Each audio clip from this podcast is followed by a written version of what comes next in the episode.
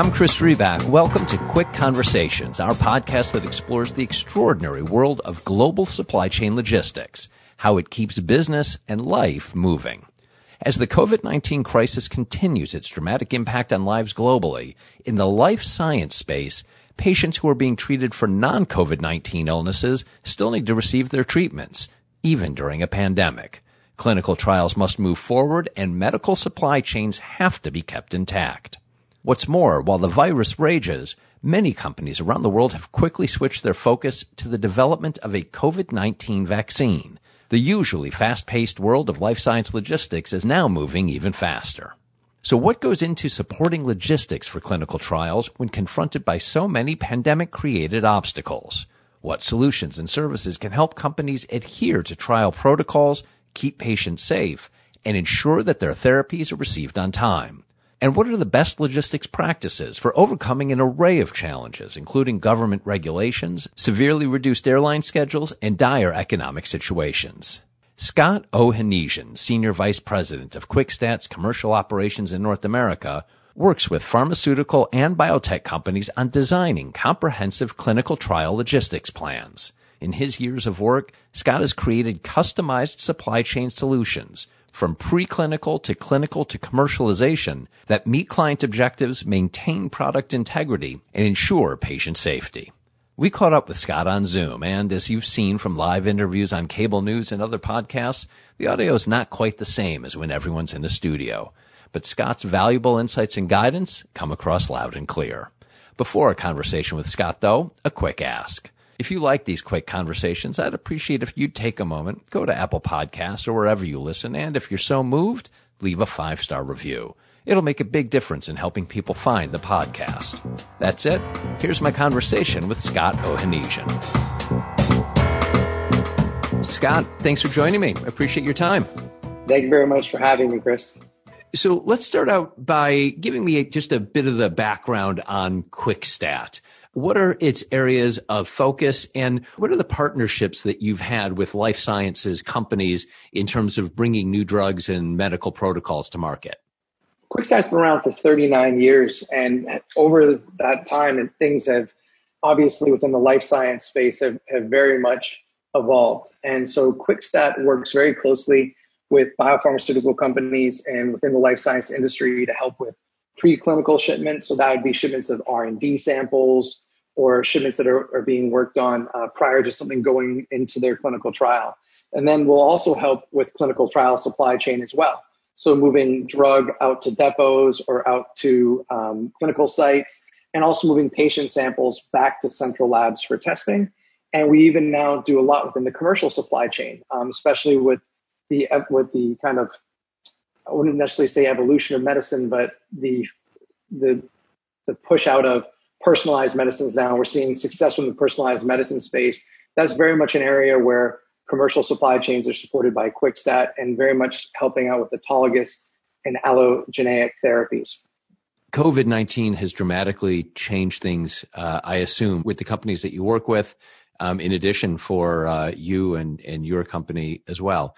Tell me about what you've been seeing from your clients over the last months, the impact that the pandemic has had on what they've been focusing on, and ultimately what you and the QuickStat team have been doing. COVID 19, as, as you know, it's affected not just our industry, but many industries worldwide across the globe. And within the life science space, um, because COVID 19 exists doesn't mean all the patients that are being treated with other diseases go away and they still need to receive their treatment.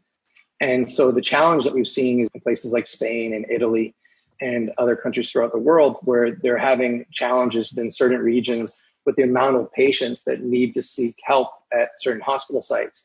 And due to that, there's been a, a huge strain on healthcare infrastructure. And so for a lot of the companies, they're trying to figure out, well, can I get my therapies to the sites or can my patients actually get to the sites to receive treatment? Um, it's extremely important to find out ways to get those therapies to the patients. It can affect the outcomes that they're going to receive from the treatment they can get. And then for our partners, you know, the sponsors, you know, it's very much about the patients, very much a patient-centric focus. Um, but they also want to ensure that the that they're getting their clinical data as well to know if the drugs they're trying to bring to market are going to be safe, if they're going to be effective. Um, and that's extremely important because that has an impact even beyond the patient populations being treated within the clinical trial, but actually for all the patients that are suffering from whatever disease state that that trial is designed to treat. And how has it affected your work, your day to day? Obviously, we're talking today. Uh, you're at your home, uh, working from there. For me personally, I'm I'm one of the lucky people, right? I can work from home, um, and and you know can really make that transition somewhat easily. I have a a toddler that you might hear running around screaming in the background from time to time. So just like everybody else, and a, a lot of people that have you know pets and children at home, when I'm on conference calls with many of my clients, I hear a lot of background noise. But we're very much the lucky ones because we can you know face this transition and continue to do do our job. Um, the real you know heroes and the real people um, on the front lines and the, and the hospitals doing great work and then also the people at our offices because there's many essential workers that still need to show up to QuickStat offices. I think as an organization, we've done a fantastic job of leveraging our robust IT systems to have many people working from home. But the nature of our industry means, you know, a lot of what we're doing is dealing with, um, you know, very much temperature sensitive drug product therapies that need to be maintained at certain temperatures. So, for example, if you look at a lot of um, chemically uh, based therapies, a lot of those are, are shipped at controlled room temperature, which is 15 degrees to 25 degrees Celsius, whereas a lot of biologics are shipped at refrigerated temperatures at 2 to 8 degrees Celsius. So a lot of our staff um, is still having to go in to those facilities to clean the, the, the packaging appropriately to protect themselves and to protect uh, patients or hospital sites that will be receiving the therapies, but then having to condition that, those, that packaging and ensuring that it's going to be um, be able to be used again. Because a lot of what we're doing is utilizing reusable assets and reusable shippers to be able to move these therapies around the world at appropriate temperatures. There already are challenges, um, you know, inherent in the process. You're describing some of them. I mean, the, the temperature requirements, just just one of them, um, in, in managing shipments for clinical trials um, and, and so much complexity in bringing a new drug to market. Talk to me about the global supply chain and what's been needed to address those challenges that you already have under normal circumstances, but are now having to address uh, under the current circumstances. I think using examples can be can be very helpful. So Please. some of the therapies that we're supporting, for example, like a personalized medicine, in, in one case, an autologous therapy, and, and simply all autologous really means is instead of using a, like a, a small molecule therapy, we'll use a chemical compound. And that will be what the active pharmaceutical ingredient is in the therapy. With an autologous personalized medicine, you're actually taking cells or some sort of starter material from an in, the patient that's actually sick. You're going to process that material. It could be um, apheresis, it could be a, a tissue sample or a tumor sample and you're going to process that um, starter material into the actual therapy that you're going to make and then you're actually going to send that that therapy that you've made from that individual starter material back to that individual for treatment. So it's a circular supply chain that is very much vein to vein. And many of the therapies that are on the market now that have been approved by the fda or, or various regulatory bodies um, around the world um, many of those autologous therapies you're treating patients with that are extremely sick. Um, some of them are treating cancer patients that, you know, this is the, the last best defense they have against the, the cancer that they have. And so they don't have the luxury of time. So they can't delay sending this. And from a, a manufacturing standpoint, there's very strict temperatures that need to be adhered to, very strict timelines of when that apheresis will be viable to be able to be processed into the therapy. Um, and all of that, you know, all of those supply chains that are already a challenge, even in the best of times, now become even more of a challenge when you have 80 to 90% of international flights grounded, when you have many domestic um, flights that aren't working, and you have the normal supply chains that you're trying to leverage not necessarily working at the same capacity that they, they have been prior to COVID 19. And so, one of the nice things about working within the space that we do, we've always had to plan for the worst and hope for the best. So the nice thing is we'll already have spent quite a bit of time doing primary routing, secondary routing, and tertiary routing. Um, now more than ever, we're having to really leverage the, those alternative routing. So many shipments that might have gone via flight now might be having multiple drivers doing a direct drive, or we might be leveraging something like a charter flight um, rather than um, you know take the risk that the commercial flight might get canceled, which we've seen a lot of lately. So there's a lot happening within within our space to ensure that those therapies and those starter materials continue to move. And that's across the spectrum. It's not just with personalized medicine. It has to also happen with patient samples and with just normal therapies that are treating patients. So um, another e- example would be, you know, direct to patient. And I mentioned before earlier that there's a challenge for a lot of patients to get to sites. And so what we're sometimes trying to do now, where the protocol allows and where the sponsor or the CRO that's helping support the trial has been able to receive local permission, we're helping get the therapies from the sites to the patient's home. And so that's something that, you know, we're seeing really surge because in instances in geographies and in circumstances from a health standpoint where patients can't get to sites, that is a fantastic option for them to continue to get their treatment and not expose them to risk. Talk to me about the multiple transportation options and you're moving, you know, to your secondary, your third level, and, and it sounds like even perhaps beyond, um, you know, in terms of backup plans and backup, your, your backups to the backups you're even having to engage in. What might that look like? You mentioned charter flights, but are there other examples? I mean, in, in particularly when we're talking about having to move items potentially cross border when border crossings might not be open or or there might be certain restrictions. How are you literally moving packages?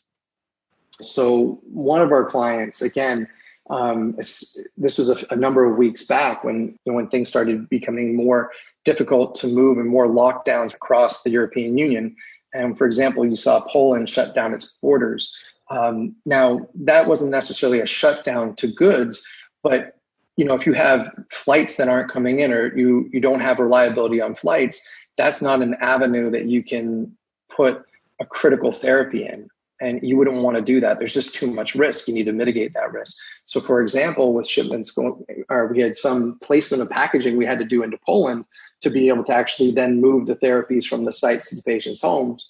We actually leveraged two drivers driving, um, and they're obviously they have to switch off driving, and there's certain limitations you have from a standpoint of how much long a driver can drive. You have to follow all the regulations. But we had those drivers, um, you know, basically driving in tandem to get to the, the, the, border of Poland. And then what they actually had to do was then transfer that packaging to drivers in Poland because they weren't allowed to enter the country. And then those drivers in Poland now have to bring that packaging to the sites where the, the um, hospital staff could pack out the therapies and then the drivers could bring it to the patient's homes. And there's a lot more that goes into that, obviously, because of patient privacy. And we can talk about that a little bit later.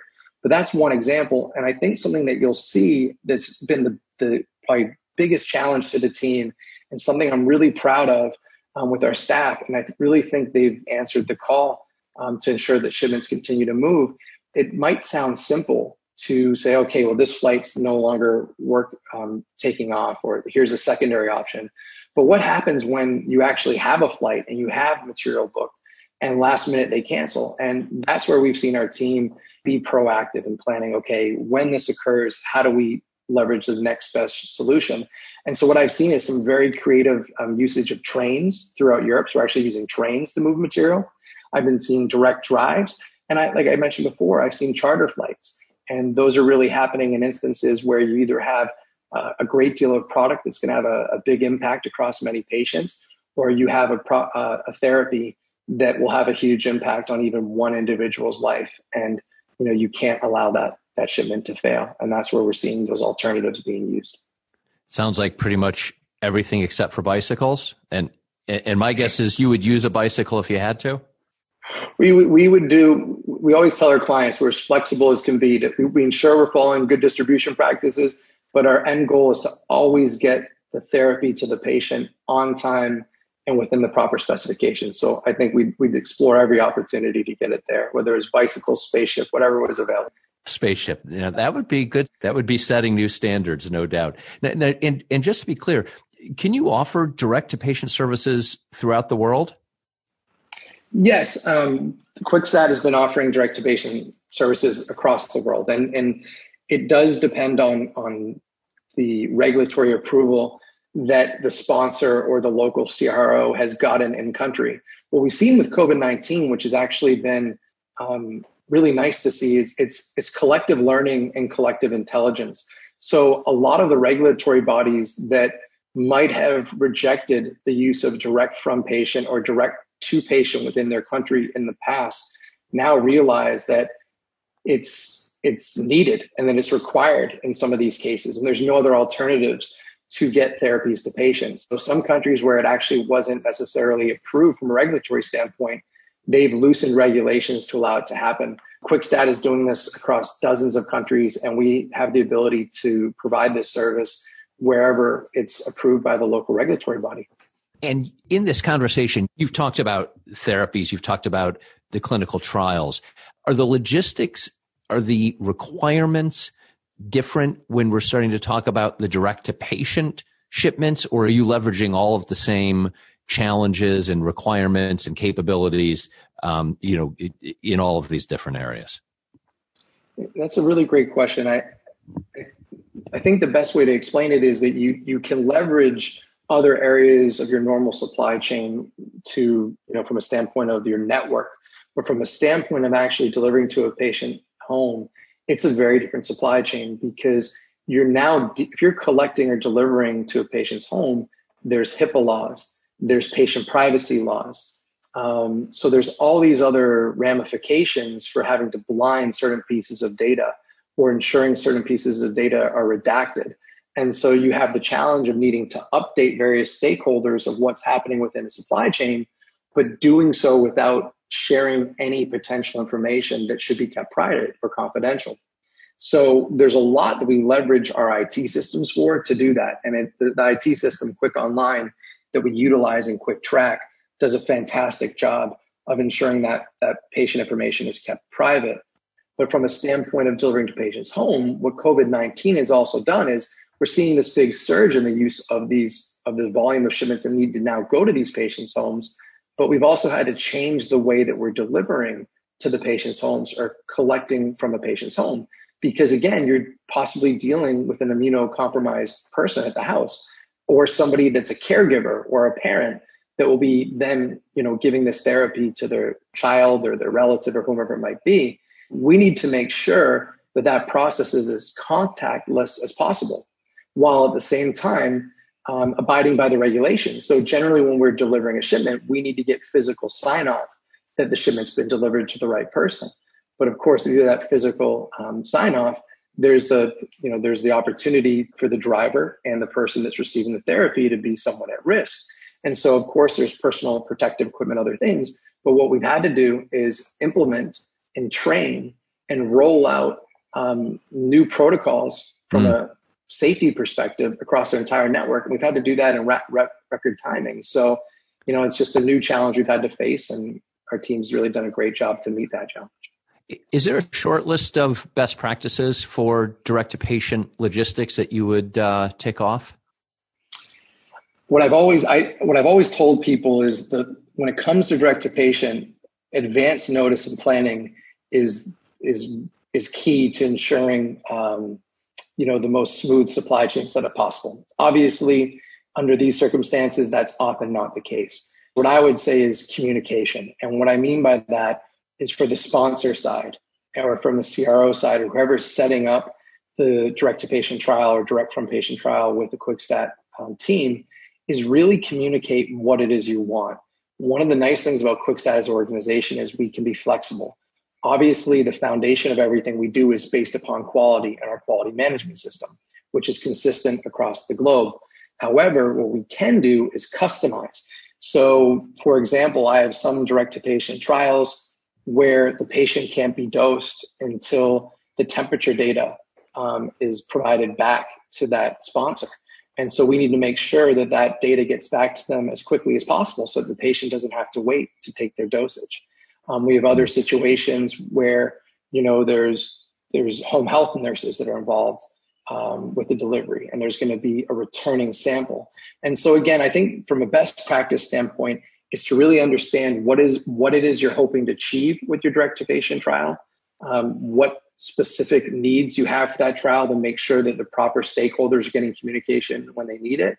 And I think one other piece of advice I'd offer is understand and really uh, think about which stakeholders need that information because what I've seen across many supply chain is sometimes when you have too many chefs in the kitchen or people that might not need to be involved with certain parts of the supply chain, that sometimes having those added uh, stakeholders involved that, that aren't necessarily um, critical to that part of the supply chain can cause more confusion than clarity. And, and that's something I would definitely focus on as well. And in this work, you're assisting the pharma biotech world with delivering human samples and plasma to aid them in research or deliver investigational medicines to, to patients. Can, can you talk specifically about how you're assisting the pharma biotech world in that space? And are there are there lessons or insights or even some of these best practices that you've mentioned where you're in a sense almost able to guide them you know in, terms of uh, how to make sure that these processes and these uh, you know direct to patient capabilities um, run smoothly Sure. I mean, I, I, think it goes beyond direct to patient. Like you said, it's, and, you know, there's obviously patient samples and therapies. We'll have people um, at their homes. And I think it goes beyond that. If you look at things like personalized medicine, um, where, you know, whether it be autologous, you know, going vein to vein with one individual, or whether it's allogenic, where it's going to be coming from one healthy possible, you know, a possible healthy donor out to many individuals. I think a lot of the best practices that you see generally throughout our industry. So chain of identity, chain of security, um, you know, a lot of advanced planning on what routes can be used, um, you know, a lot of those things to me just become magnified now under COVID 19, the impact of COVID 19, because if you've been doing those things all along, then you're already going to have a very strong basis for your supply chain that you can leverage. And it makes it very easy um, to ensure that the right stakeholders are getting the communication they need with their supply chain when they need it. And also makes it very easy for us as a, as a service provider to understand, well, when X, Y, or Z happens, sponsor A, B, or C is allowing us to use these other alternatives. And so you're not having to ask permission. You've already proactively received that go ahead to be able to put us in the best position to ensure that shipment continues to move. So what I would say there, Chris, is it's a lot of the best practices, which is really just discussion and planning of how the supply chain should work really just becomes magnified under the you know, impact of COVID 19. And if you have a strong supply chain already in place, it won't be seamless, but it will mitigate a lot of the risk you're exposed to during this time. Are there any examples, case studies uh, that you can share, obviously without revealing any client identities, um, of, of specific projects that presented challenges that that maybe have been pretty exclusive to the times that we're living in I think just to start off from a 30,000 foot point of view, obviously as an industry, we're all in this together right now to try to find, um, you know, a way to treat COVID-19, to try to find a vaccine and uh, to try to, to learn about, about this, this, um, you know, virus so that we can overcome it. And so what we've seen is a huge influx of projects that are actually designed around COVID-19. We're actually shipping um, antibodies from patients that have are, have now um, become healthy after having had COVID 19 to see if, if that can be used for therapies. We're actually sending out um, compassionate use therapies, and that's instances where there's a, a, therapy that's actually been created to treat other diseases that they think might have an effect on COVID 19. So we're having to obviously um, send those therapies into hospitals where patients are being treated. We're having to do a lot with shipping reagents, which are used for testing um, when it comes to tests for COVID 19 or other sort of um, biomarkers in somebody's system. It's been exciting for us as an organization to be able to feel like we're doing a small contribution to hopefully finding, you know, uh, an answer or a cure. In regards to specific examples for clients, there's many to choose from. Um, one large pharma client, um, they they ended up switching dozens of trials across five continents and dozens of countries over to direct to patient. So, you know, they were having challenges or they were concerned about the patient's populations within their trials being able to have the access or taking the risk to have to go to a site.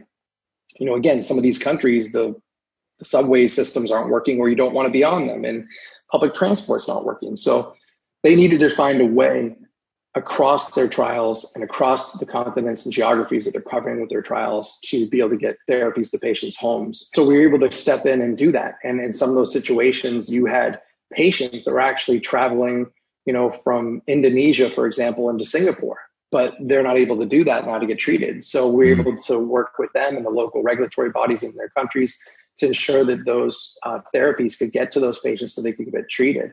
Um, and I think that's a great example of seeing an organization realize, hey, we need to adapt. Another specific example was we had um, patients across Italy, France, Spain, Poland, um, the Netherlands, Belgium, um, and Germany for a trial who are running out of study medication. And they weren't mm-hmm. able to get to sites there as well. And all the therapy has to be moved at 15 to 25 Celsius. Otherwise, they couldn't sign off on the patient taking the dose. And so what had happened was they had contacted us and they literally had days before the patients were going to run out of um, therapy. And there was hundreds of patients across all those different countries. And so what we were able to do is work with them and actually um, have hundreds of packaging reusable shippers conditioned along with the temperature monitors that they needed we were able to get the sites access to our online system so they could complete the, the online booking to ensure patient privacy um, was followed. And we also set up um, individual um, methods of, of contacting us for some of the countries where regulations are a little bit different around patient privacy. And long story short, over the course of about 10 days, all of those patients were able to receive their treatment. And, you know, that CRO and that sponsor was extremely excited because they were in a really in a state of panic when they first came to us. And um, we as a team, you know, felt, you know, felt proud because we are able to ensure the patients were able to get the therapies they needed. There's been, you know, many other cases similar to that. And that might be just moving uh, patient samples back um, to the central labs that need them in places like Argentina and Brazil, um, where there's, you know, severe lockdowns put into place, but there's still patients that are going to some of the sites. And you know, it's it'd be a real shame if they took the all the trouble to get to a site to have their their um, their blood drawn and they're yeah. not able to get the results back. So we want to make sure we don't let them down. Yes, I imagine that there is a certain amount of pride. The the other thing I'm really finding myself wondering and listening to these is how's your blood pressure, Scott? I mean, with all of those, uh, you know, lives and patients, you know, and and transportation and materials on the line. Um, you, you, keep a, you know, your blood pressure okay? Uh, I, I, think all of us have to, you know, just organization wide, we have to really stay level and stay even keeled because, you know, things of through our industry of logistics, it's really a 24 7 industry and there's always going to be something that's going to rise up. So I think for me, my blood pressure stays pretty even. And I think the team also gives me a lot of confidence. I know that we have really strong team members. I know we really have do a great job of internal communication. We have great, you know, daily calls and daily updates so I can see what's going on throughout our network. And we really try to be, you know, a voice of confidence for our clients because, you know, we need them to have trust in us and we need them to know that we're going to be here and we're going to be calm, cool, and collected. And when things don't necessarily go the way we want with the flight getting canceled or something else, that we'll look for the next best solution and have already been prepared for that so that we can ensure that you know their shipment doesn't get stopped. Describe for me how you consult with clients in terms of actually helping design for them a, a supply chain. I think a large part of what we do is really consultative. You're, you're, acting as a consultant. You're being an, an advocate for your, for your client and for their client sometimes, depending on the nature of the relationship. Um, we really need to understand the why as well behind what they do. And, and being a consultant, that's really important because if we assume we know why they're trying to do something, but we don't really know that why, um, I don't think we're going to develop the best supply chain. So we absolutely act as consultants. We want to understand the what, how, the why. um, the when, you know, all of those things. And so what we really try to do is understand, well, what is it you're trying to build? Who, where we, you know, what are we trying to, to design for you? I'll give you an example. For one of our clients now, we, we really are taking on a consulting role. We're helping their, them design their entire autologous therapy supply chain. And what's interesting about this is we're designing it for their clinical trials. However, their intent, since it's autologous, and that means again, it's vein to vein, by definition, you can't scale it up in the same way that you would scale up uh, a normal small molecule drug supply chain when it commercializes. And even though this therapy might not be used to treat, you know, millions of patients, whereas some of those small molecule therapies might, you still have to go from maybe dozens of sites and hundreds of patients to hundreds of sites and tens of thousands of patients. And so, from a consultative standpoint, we're going to need to understand well, you know, where are we going to be manufacturing this? Where do you want to have the sites um, involved? Because how much temperature, uh, what temperature do you need to have across the, the shipment of the starter material or the therapy? And how much time do you have to get it from the site or from the patient into the manufacturing center. And all those things are interconnected because let's say, for example, it's a Japanese owned company and they absolutely want to have Japan involved in the trial and sites in Japan. But the cost of a technology transfer to manufacture that therapy in Asia or in Japan would be prohibitive, or it's just not there for whatever reason. And they want to manufacture in the US or manufacture somewhere in Western Europe where that therapy or where that manufacturing facility is, is going to have an impact on which sites you can actually support based upon the time it will take to get the therapy back to the site after it's constituted. Yes. Depending on the science or yes. on the starter material coming in. All of that really needs to be well thought out. And that's again where, where we really need to come in early stage and say, let's plan this out. Let's look at the flight options. And then it's also not just what can be done, it's cost because it's great if we can develop this amazing supply chain that can get the material there. But if the cost is going to be, you know, exorbitant, it might work well for their clinical trial, but it's not going to be scalable when they go to a commercial state. So they need to understand what that is because if they decide they might, you know, do a tech transfer and, and create, establish other manufacturing facilities across regions, that might not be a challenge that they need to deal with now. But if that's not the intent or if that's not the long term plan, we need to understand that because it completely does an um, alteration and a shift in how you set up that supply chain. And when you're working with a client, when you're designing a supply chain, does that include temperature control and discussions around the packaging required for that too? Temperature control will definitely be part of that discussion. I think there's a lot of variables that will come into play. So I think what you see, Chris, is you're going to see temperature control. You're going to see time that you need to move the material. You're going to need to see what are the regulations around import and export on that material. You're going to need to understand chain of identity. You're going to need to understand chain of security. How do you ensure that that therapy or that product wasn't tampered with in transit? Um, you're going to need to understand, you know, communication and how which stakeholders need information when. All of that really becomes time tied together from the temperature standpoint within the personalized medicine space or even just the, the, the regular biologic uh, therapy space, um, temperature has really become a huge part of it. There is now, um, you know, you have good distribution practices that are people are widely following. We're seeing more strict regulations around what temperatures needed provided. So in the past, if something was ambient, it might be able to go whatever the, the outside air temperature was. Now with controlled uh, room temperature being used, we really have to ship that material at 15 to 25 Celsius. For a lot of biologics or fresh apheresis, it's going to be shipped at two degrees to eight degrees Celsius. And then what we're seeing a lot within the personalized medicine space is a lot of the cell-based therapies are actually having to be shipped cryo-frozen.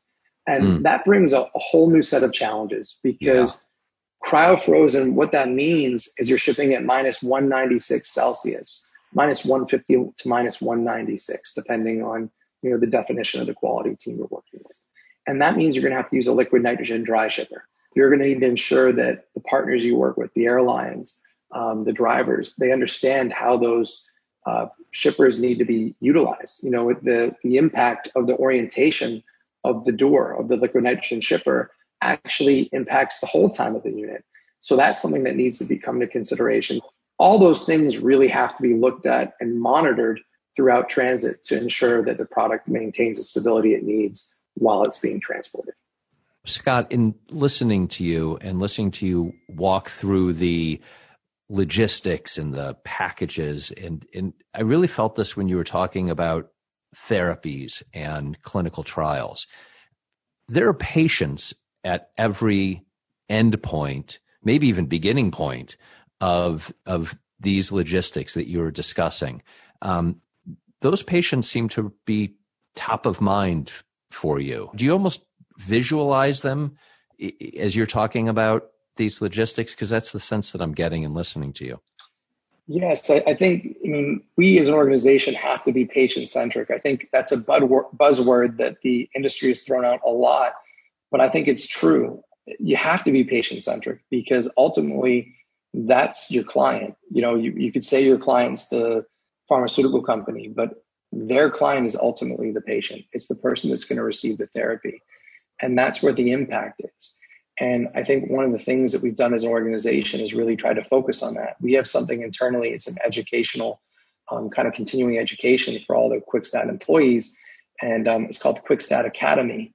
And a big part of that is understanding what the impact of these shipments have on the patient. So, you know, what does that patient sample, you know, if, if it's lost or if it's not able to be tested, what's the impact to the patient? Um, what's the impact of a, of a therapy being delivered to a patient so they can receive treatment? And that's absolutely the core of what we do. And I think that's a big motivator. You know, when you, when you talk about, when you hear about a lot of the great leaders saying there needs to be a mission, there needs to be something that's clear, you know, to the entire team of what they're working for. That's our mission. It's, it's the patients. And I think that's what makes a lot of people go that extra yard. It's not just moving a, a box or a package there's somebody at the end of that that this can have an impact on. Um, and, and that's really important for, for all of us to remember. And what about the people internally? I find myself thinking about delivering these goods and these types of materials around the world, and you have to have that level quality people at every touch point.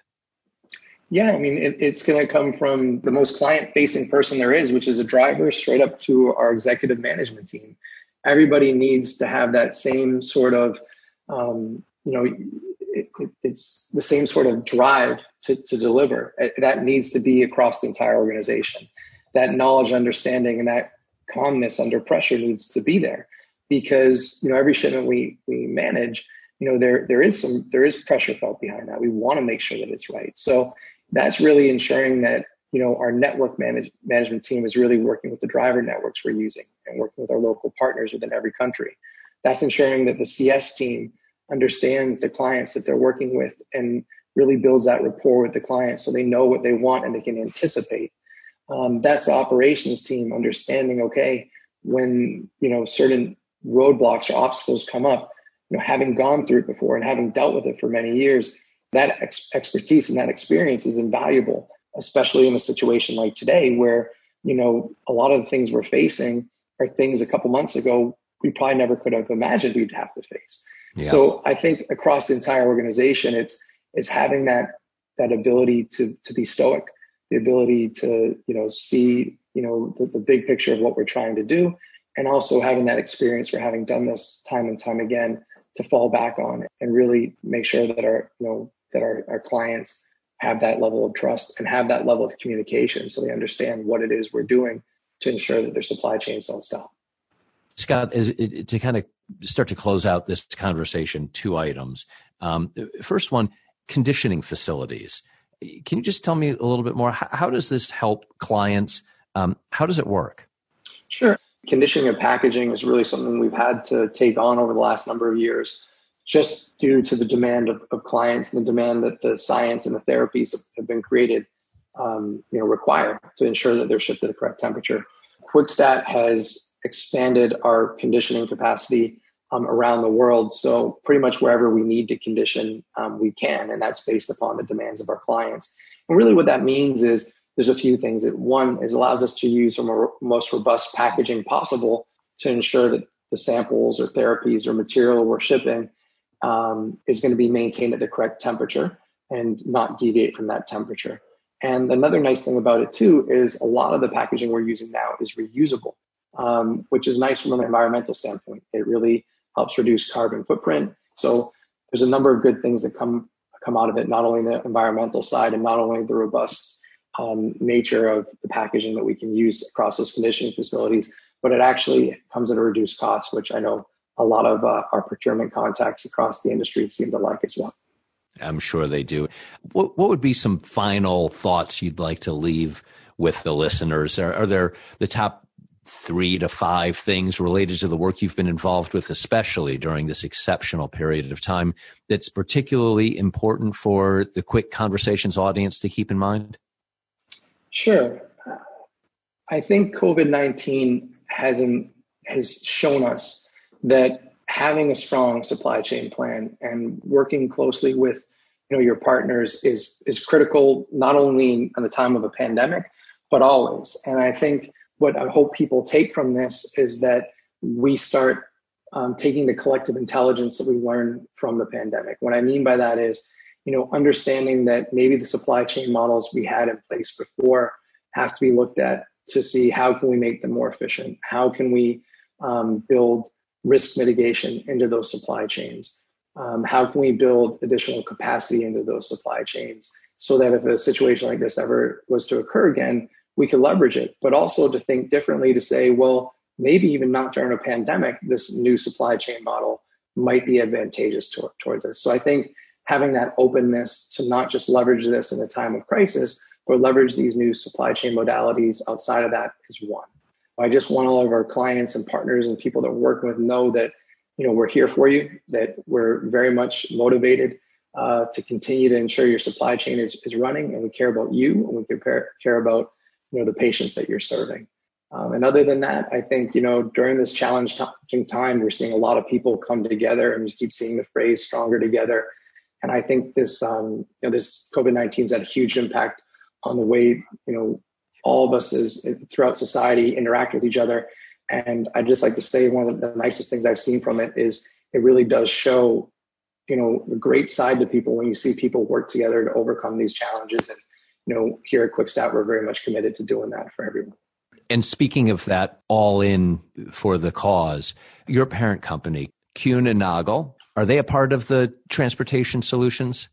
Absolutely. I think what Kuehne Nagel can do is really, they have some great synergies to what QuickSTAT can do. Obviously, they're a much bigger parent organization and they're dealing with um, sea freight and air freight and overland, and they have phenomenal solutions for their clients. And you know, they've been around for 125 years, so they've seen uh, many different uh, challenges throughout their existence. I think there's a lot of complementary services that they're able to offer. And obviously, you know, QuickSTAT is, um, you know, there's a lot that we can offer within the clinical space, the preclinical space, and the personalized medicine space.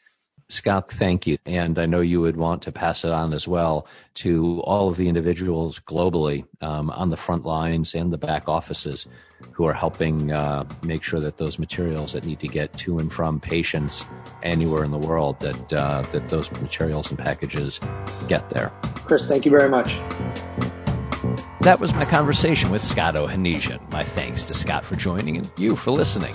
To learn more about Quick's global logistics solutions or to subscribe to our podcast, go to quick.aero, that's A-E-R-O slash podcasts.